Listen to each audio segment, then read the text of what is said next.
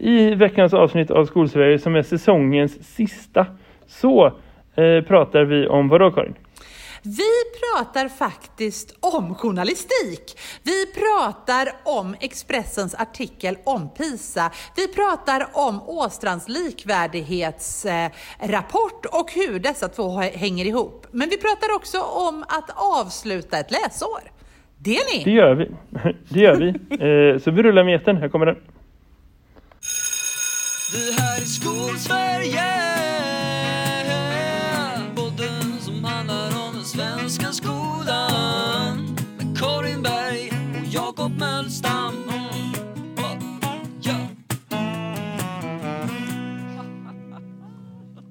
Karin, det är fredag den 12 juni mm. efter lunch.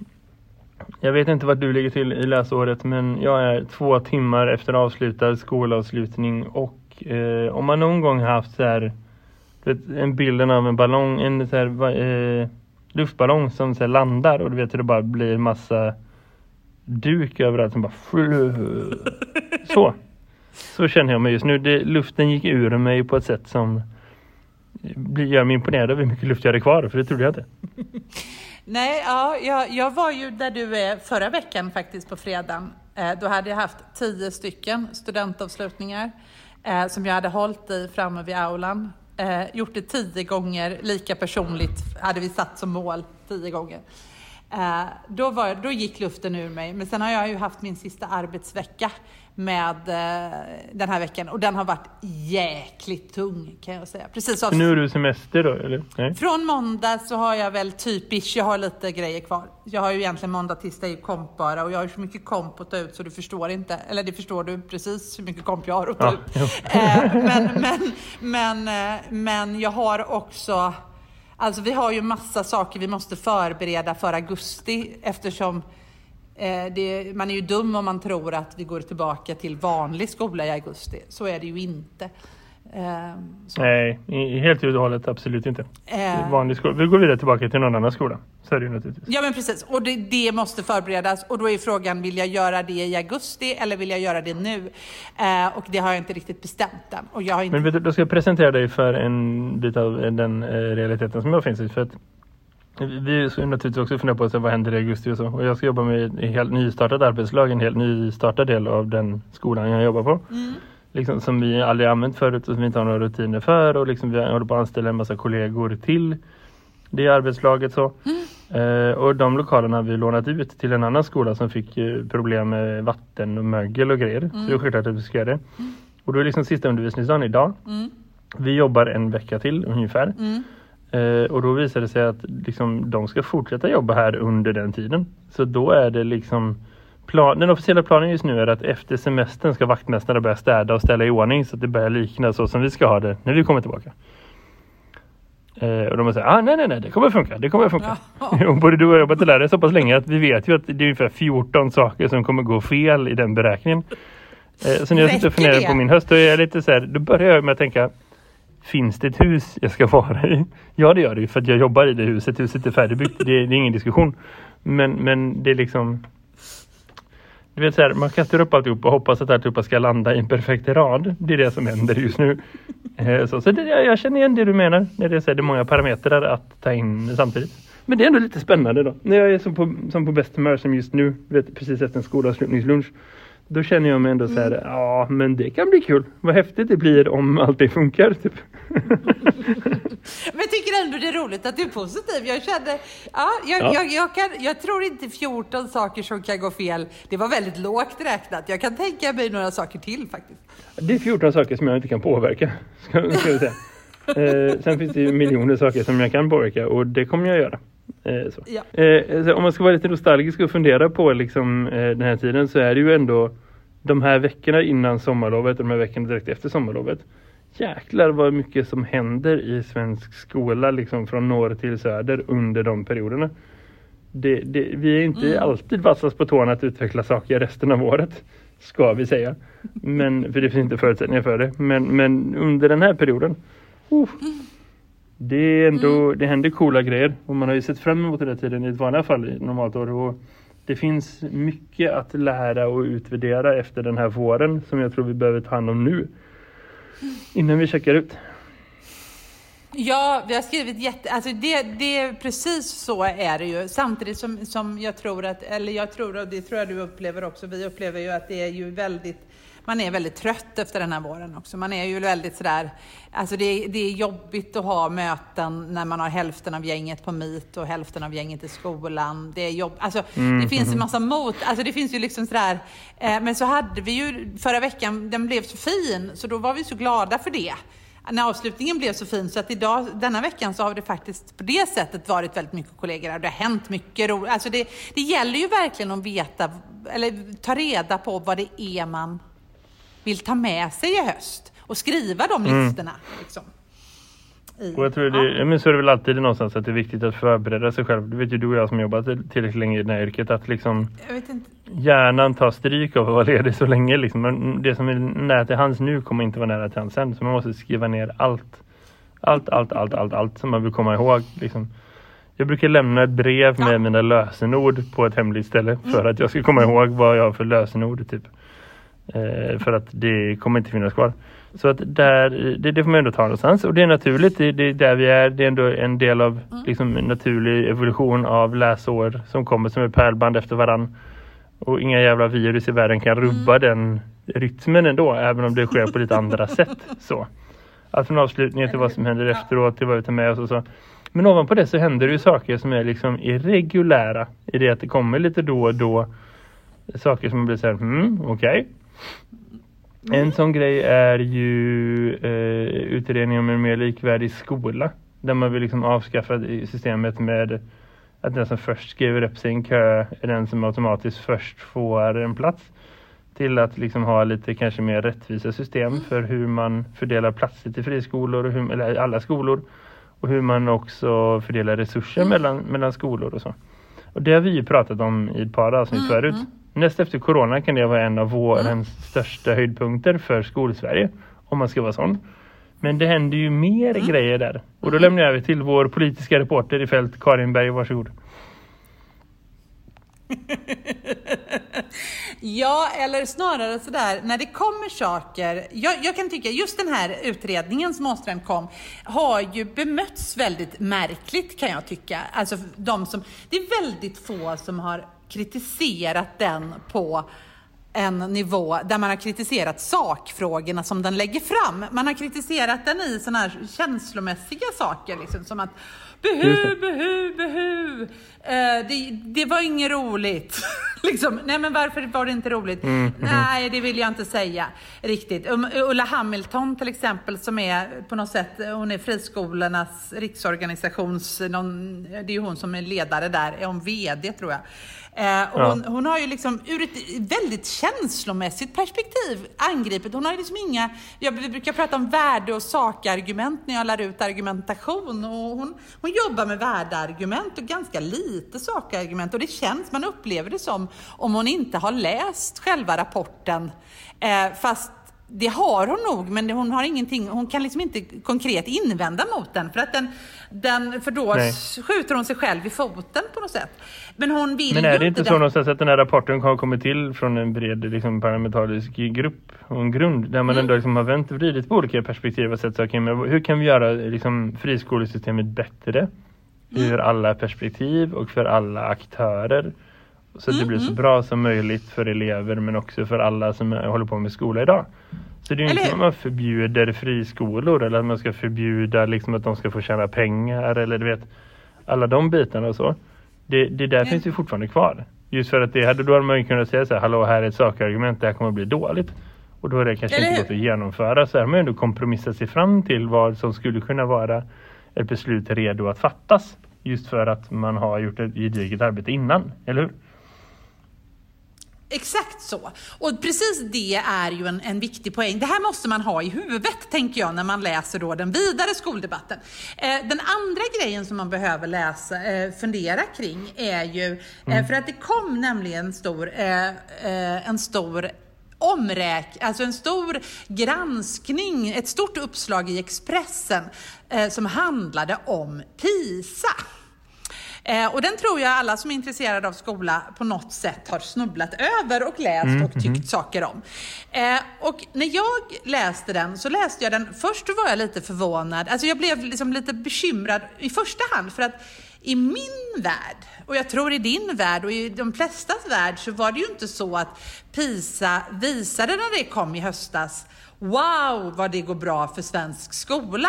Utan det visade wow vad det har blivit olikvärdigt i svensk skola.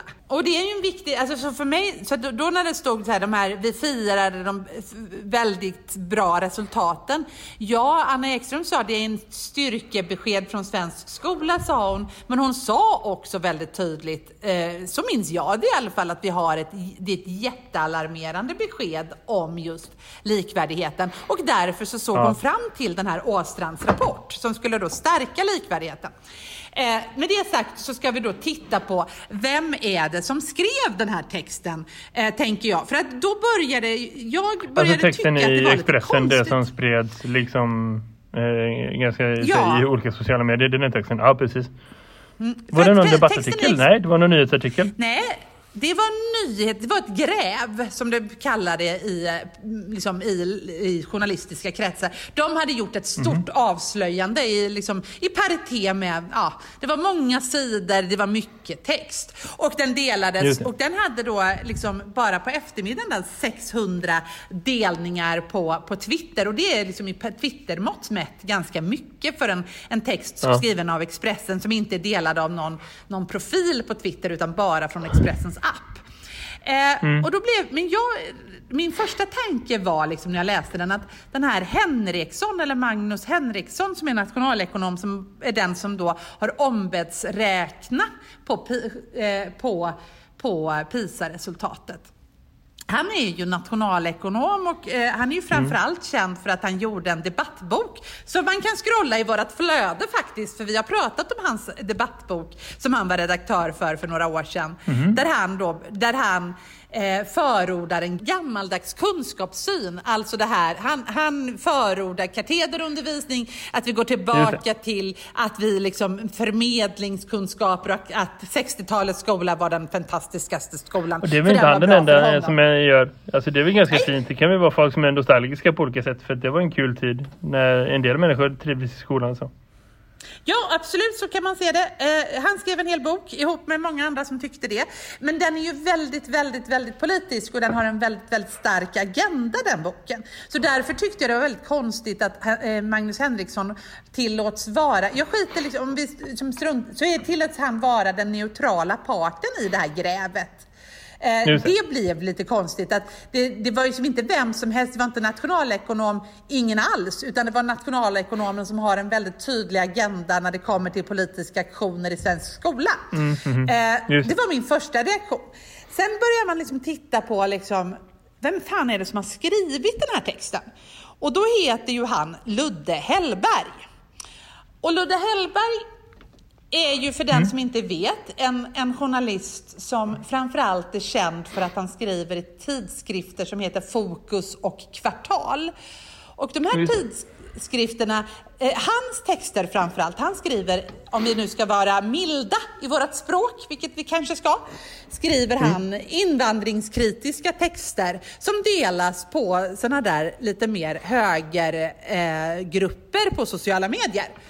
Eh, så. Eh, Kvartal är ju en sån här högertidning eh, som, som, delar, eh, som skriver ofta, eh, liksom, de håller till på högerkanten. Hur långt på högerkanten? Vissa av de texterna delas i det här alt-right-nätverket till och med.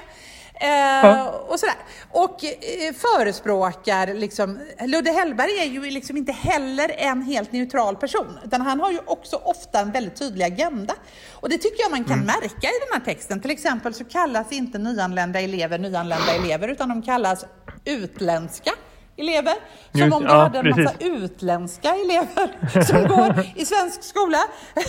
Och skriver asdåligt på prov för att jävlas med Ja. svensk statistik. Karin, det är det som är bärande. Det där reagerar jag på också för det är så jävla obildat. Alltså du behöver inte vara liksom en skolmänniska för att du vet, använda nyanlända eller, eller så. Förstå hela det svenska som andra språkkonceptet utan det är så här.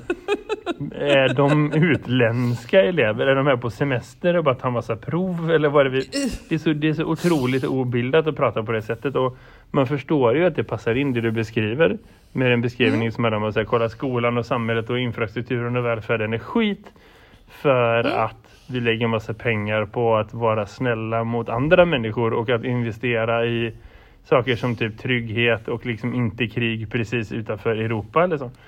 Eh, mm. och, och, det tycker man är helt åt skogen för vi borde bara ta hand om våra egna.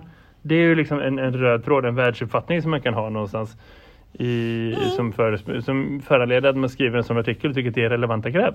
Ja, nej men alltså, så, att det så, om vi liksom, så då har vi Ludde Hellberg. Ludde Hellberg är, mm. skri, eh, han är på Kvartal och Fokus. Och eh, Henriksson som skrev Kunskapssynen och pedagogiken var han redaktör för.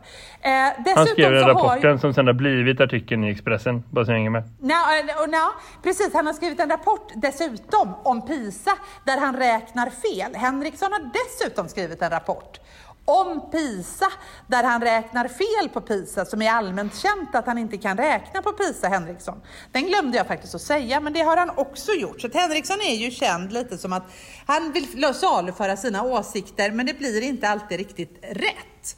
Eh, så. Men Nej. då så har vi liksom Ludde Hellberg och då börjar jag ju liksom lite undra hur kommer det sig att Ludde Hellberg skriver i Expressen?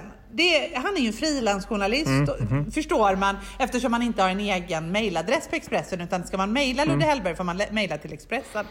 Så då börjar jag undra, mm. okej, okay, eh, alltså till redaktionen på Expressen, så då förstår jag att han är fri, mm. eh, frilansjournalist. Jag känner ju till honom från Kvartal och Fokus, så jag googlar lite. Och då googlar man in mm. på Kvartals hemsida och då ser man att just det, på Kvartals hemsida så finns det ett redaktionsråd som då tar upp mm. vad man ska skriva i tidningen Kvartal. Och gissa vem som sitter i Kvartals eh, redaktionsråd?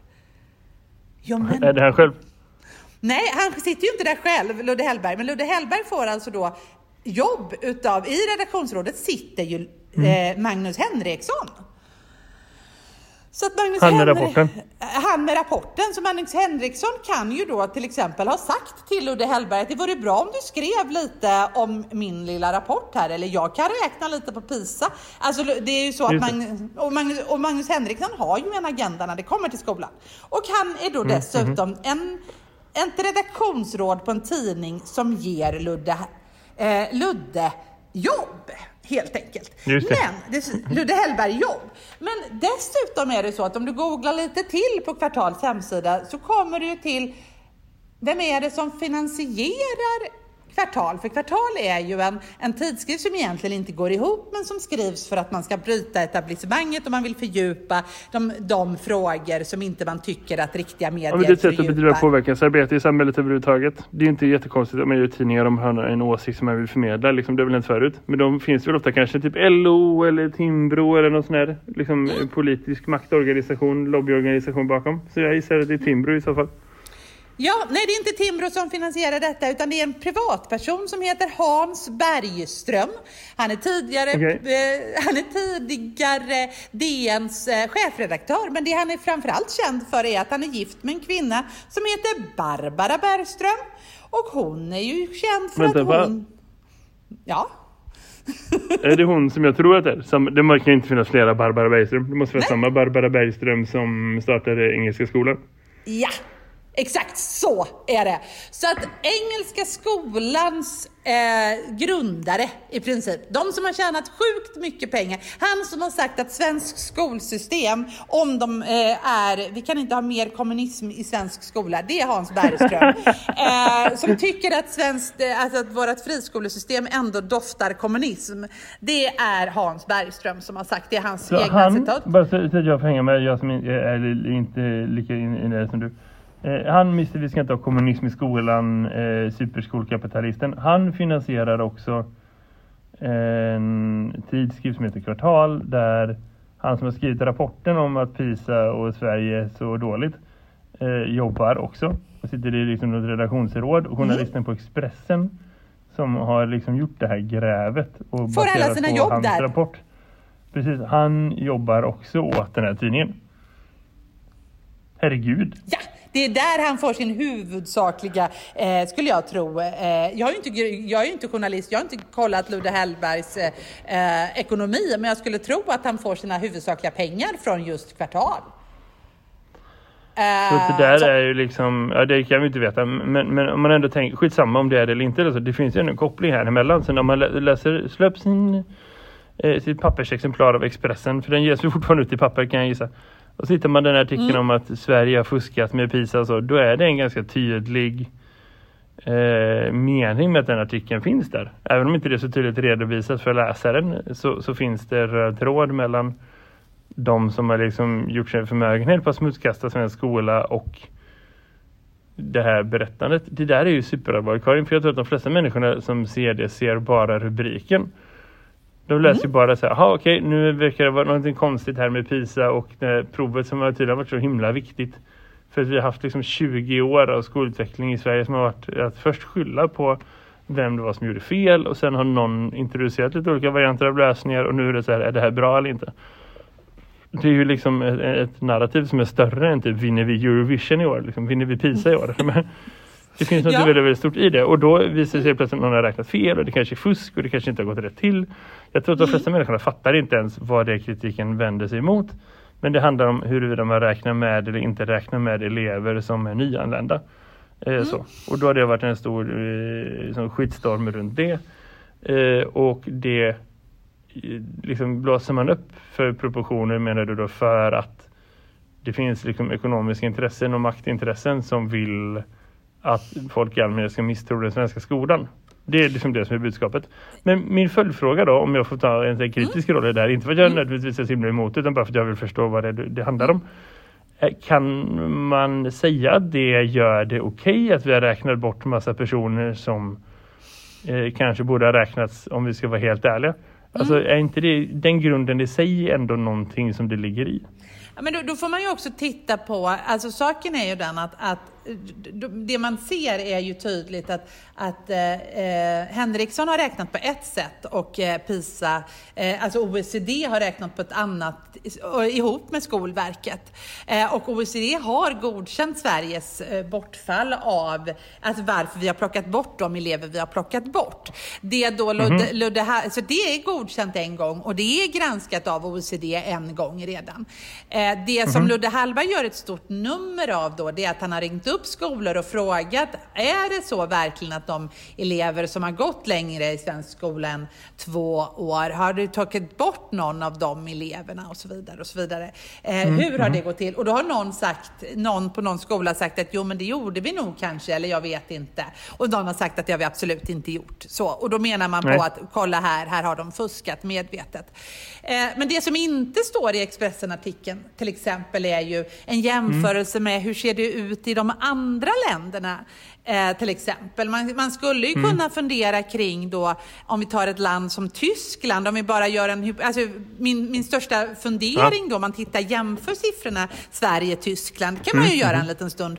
Eh, för då, då är det ju så att i Tyskland så är det de tog emot lika många flyktingar 2015 och Sverige har ju sagt då, eller både OECD och Skolverket har ju sagt att varför mm. vi tog bort så många från att skriva PISA berodde ju på att vi tog emot så många, många nyanlända under den här perioden. Att, att det blev liksom orimligt att de var med i vår, för vi ska mäta skolsystemets effektivitet och då blir det ett missvisande resultat om vi tar med dem som precis har kommit hit.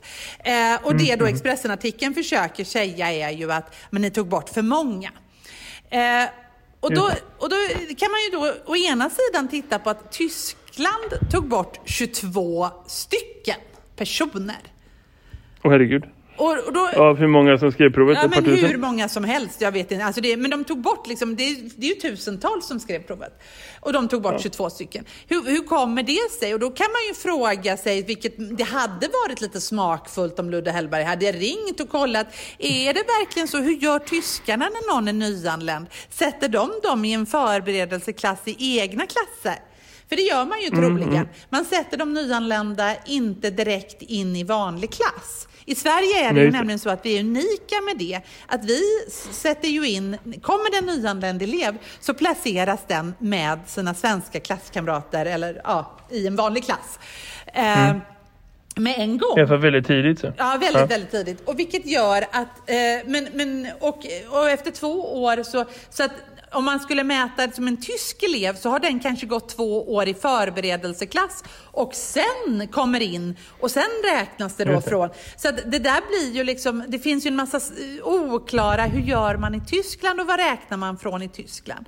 Sen är ju den här mm. regeln två år en regel som är från 2000 alltså som var rimlig då och som OECD mm. försöker liksom korrigera lite. Eh, för att de tycker liksom att eh, den, är inte, den stämmer inte överens med den verkligheten. Vi hade inte den rörligheten på människor som vi har idag, 2000 när PISA var nytt. Eh, och, därför blir, och eftersom vi vill kunna jämföra så har det här stora bortfallet då eh, liksom räknats Just på olika sätt. Ökad rörlighet gör att fler människor byter skolsystem eh, under sin uppväxt och då är det svårt att veta vad egentligen vilket skolsystem. Precis. Det där låter super, super logiskt och som du säger, om det är så att man redan har granskat det mm. liksom en gång och godkänt det i samband med att rapporten släpptes naturligtvis. Ja. För att det är ändå folk som är seriösa med rapportarbete och så att OECD vill att det ska vara så korrekt och exakt som möjligt. Mm. Hur blir det då att det här är en stor grej nu? Varför är det här en grej som kommer tillbaka? Är inte det lite märkligt? Ändå? Eh, jo, det är jättemärkligt och det är jättemärkligt dessutom eftersom man undrar också lite, alltså jag, jag ska ju verkligen jag har inte haft tid ska jag verkligen säga, men jag skulle vilja mm. att jag hade haft tid att räkna. Min bara spontana känsla när jag tittar på de här siffrorna är att de Expressen-siffrorna stämmer inte procentuellt. De har ju liksom plussat procent på ett sätt som man inte kan göra. Men jag, och jag, ska, jag, jag återkommer gärna till det när jag har orkat, men, men rent matematiskt så känns det som att det är någon som inte kan matte liksom. Det, det, det stämmer Nej. inte. Det är liksom min första... Det går inte riktigt ihop. Nej, det Nej. går inte ihop. Så att på något sätt, men det som blir så sorgligt kan jag tycka, för att varför, det finns ju, eh, alltså friskola, eh, friskolekoncernen, eh, eh, koncernerna, de som tycker om vinster i skolan, mm. det är de enda egentligen som har någonting att förlora på Björn Åstrands förslag. De, alltså Björn Åstrands förslag, eh, den likvärdiga skolförslaget. Eh, du och jag som privatpersoner kommer inte att märka någon skillnad alls om det förslaget skulle infrias. Eh, dessutom så skulle inte heller, jag tänker elever skulle inte märka någon, mer än att de kanske fick lite andra klasskamrater än vad man hade tänkt. Det blir lite mera heterogena klasser. Mm. Men på det stora så skulle vi inte märka så stora skillnader. Det däremot mm som, som skulle bli tydligt, det, det, är möjligheten för friskolan att plocka ut vinst. Alltså mm. att vi får mer, alltså pengarna kommer att behöva användas mer i skolsystemet. Eh, och, det, och det är klart att som, man, som en koncern och som en företagsledare så använder du dig av lobbyism. Mm.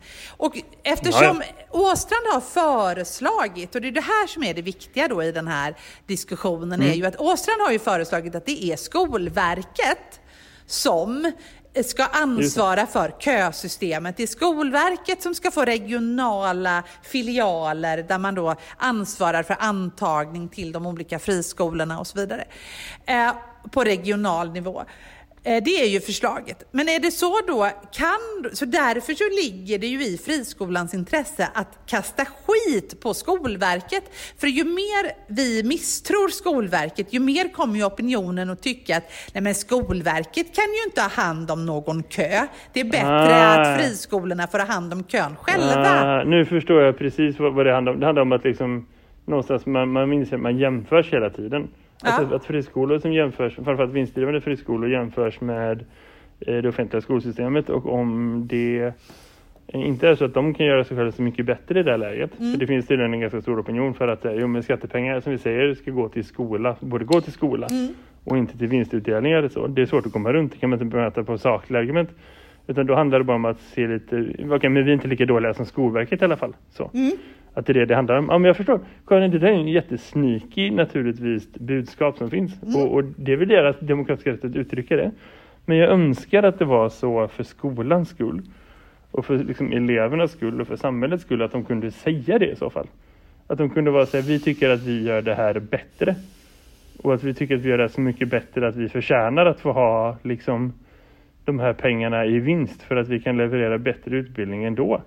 Att det var det som var argumentet så som de har pratat förut istället för att de ska liksom snacka skit om andra i, i termer om att hoppas att de ska vinna någon sorts popularitetstävling. För det, alltså, folk sätter sig inte in i de här frågorna tillräckligt mycket för att förstå hela den historia som du berättar nu. Utan det enda de läser och tänker är att ah, ja, men här är det någon politiker som har velat vinna så mycket att de har kokat böckerna för att liksom eh, kunna hämta politiska segrar typ.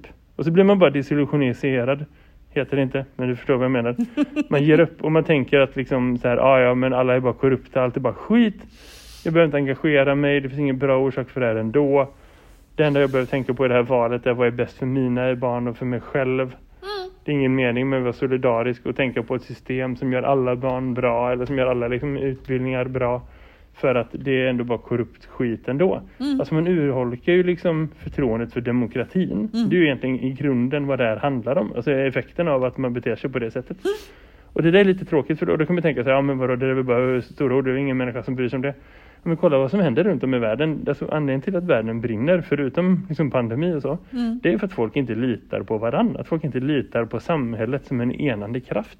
Mm. Vi får inte gidra med det och det är inte värt någon miljard hit eller dit i liksom gratis skattepengar. Det är, inte, det är mycket men det är inte liksom värt det faktiskt. Det är värt det för dem men det är inte värt det för oss.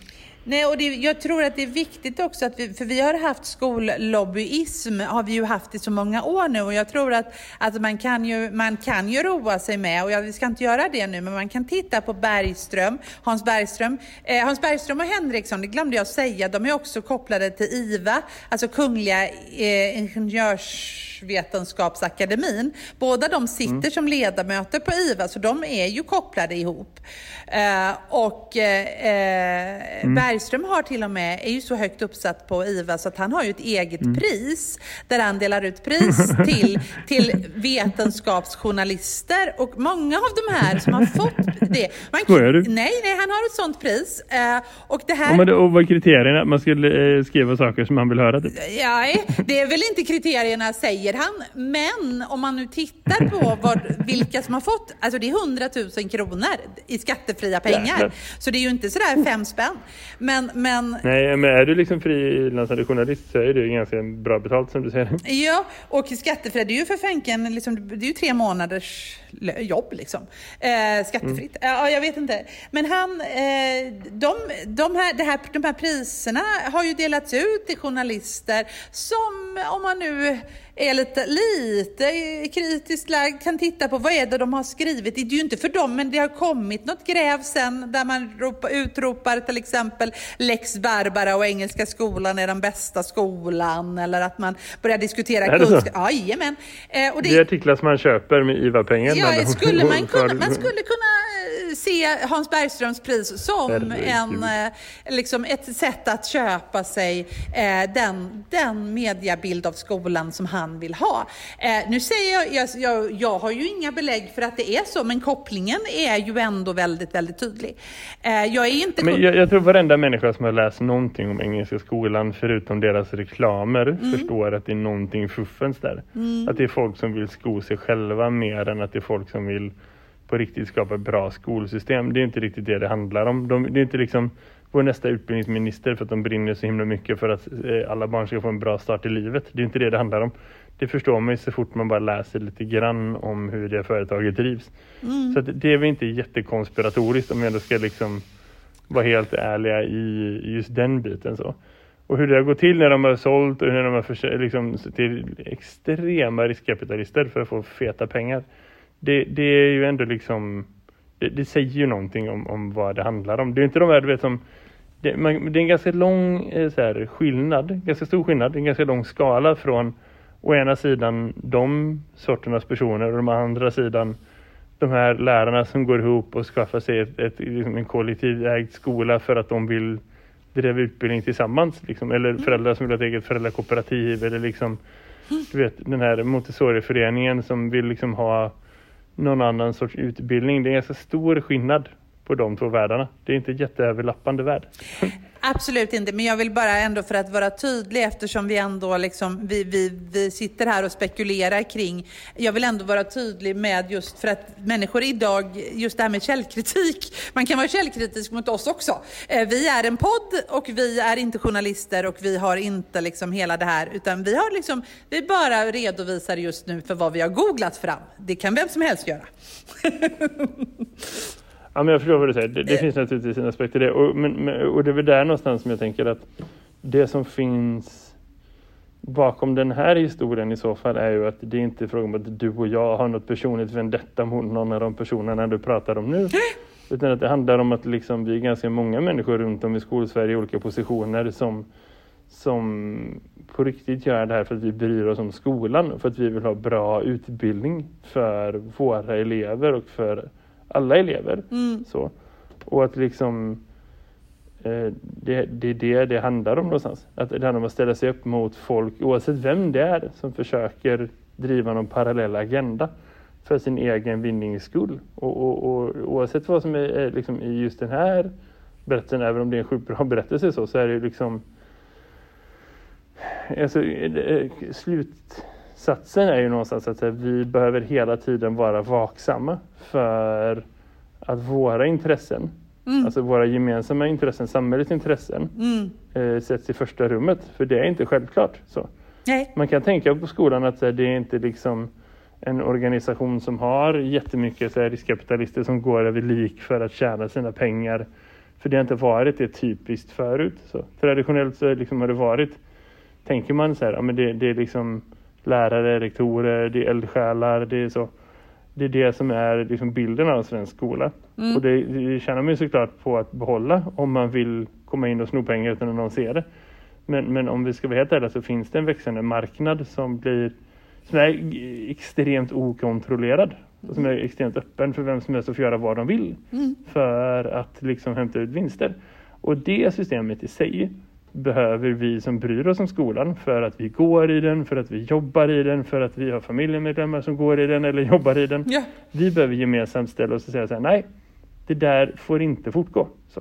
Nej, men... Det är det som någonstans är slutbudskapet, så oavsett liksom vad som är mellan personer i sin historia. Sen är det ett jätteextremt exempel som jag ändå tänker att det här är viktigt att prata om, det är viktigt att folk känner till det. Mm. Men, men, men, men, även om inte hela den historien hade funnits här så har vi fortfarande haft ett skolsystem som inte är så som det är tänkt att det ska vara.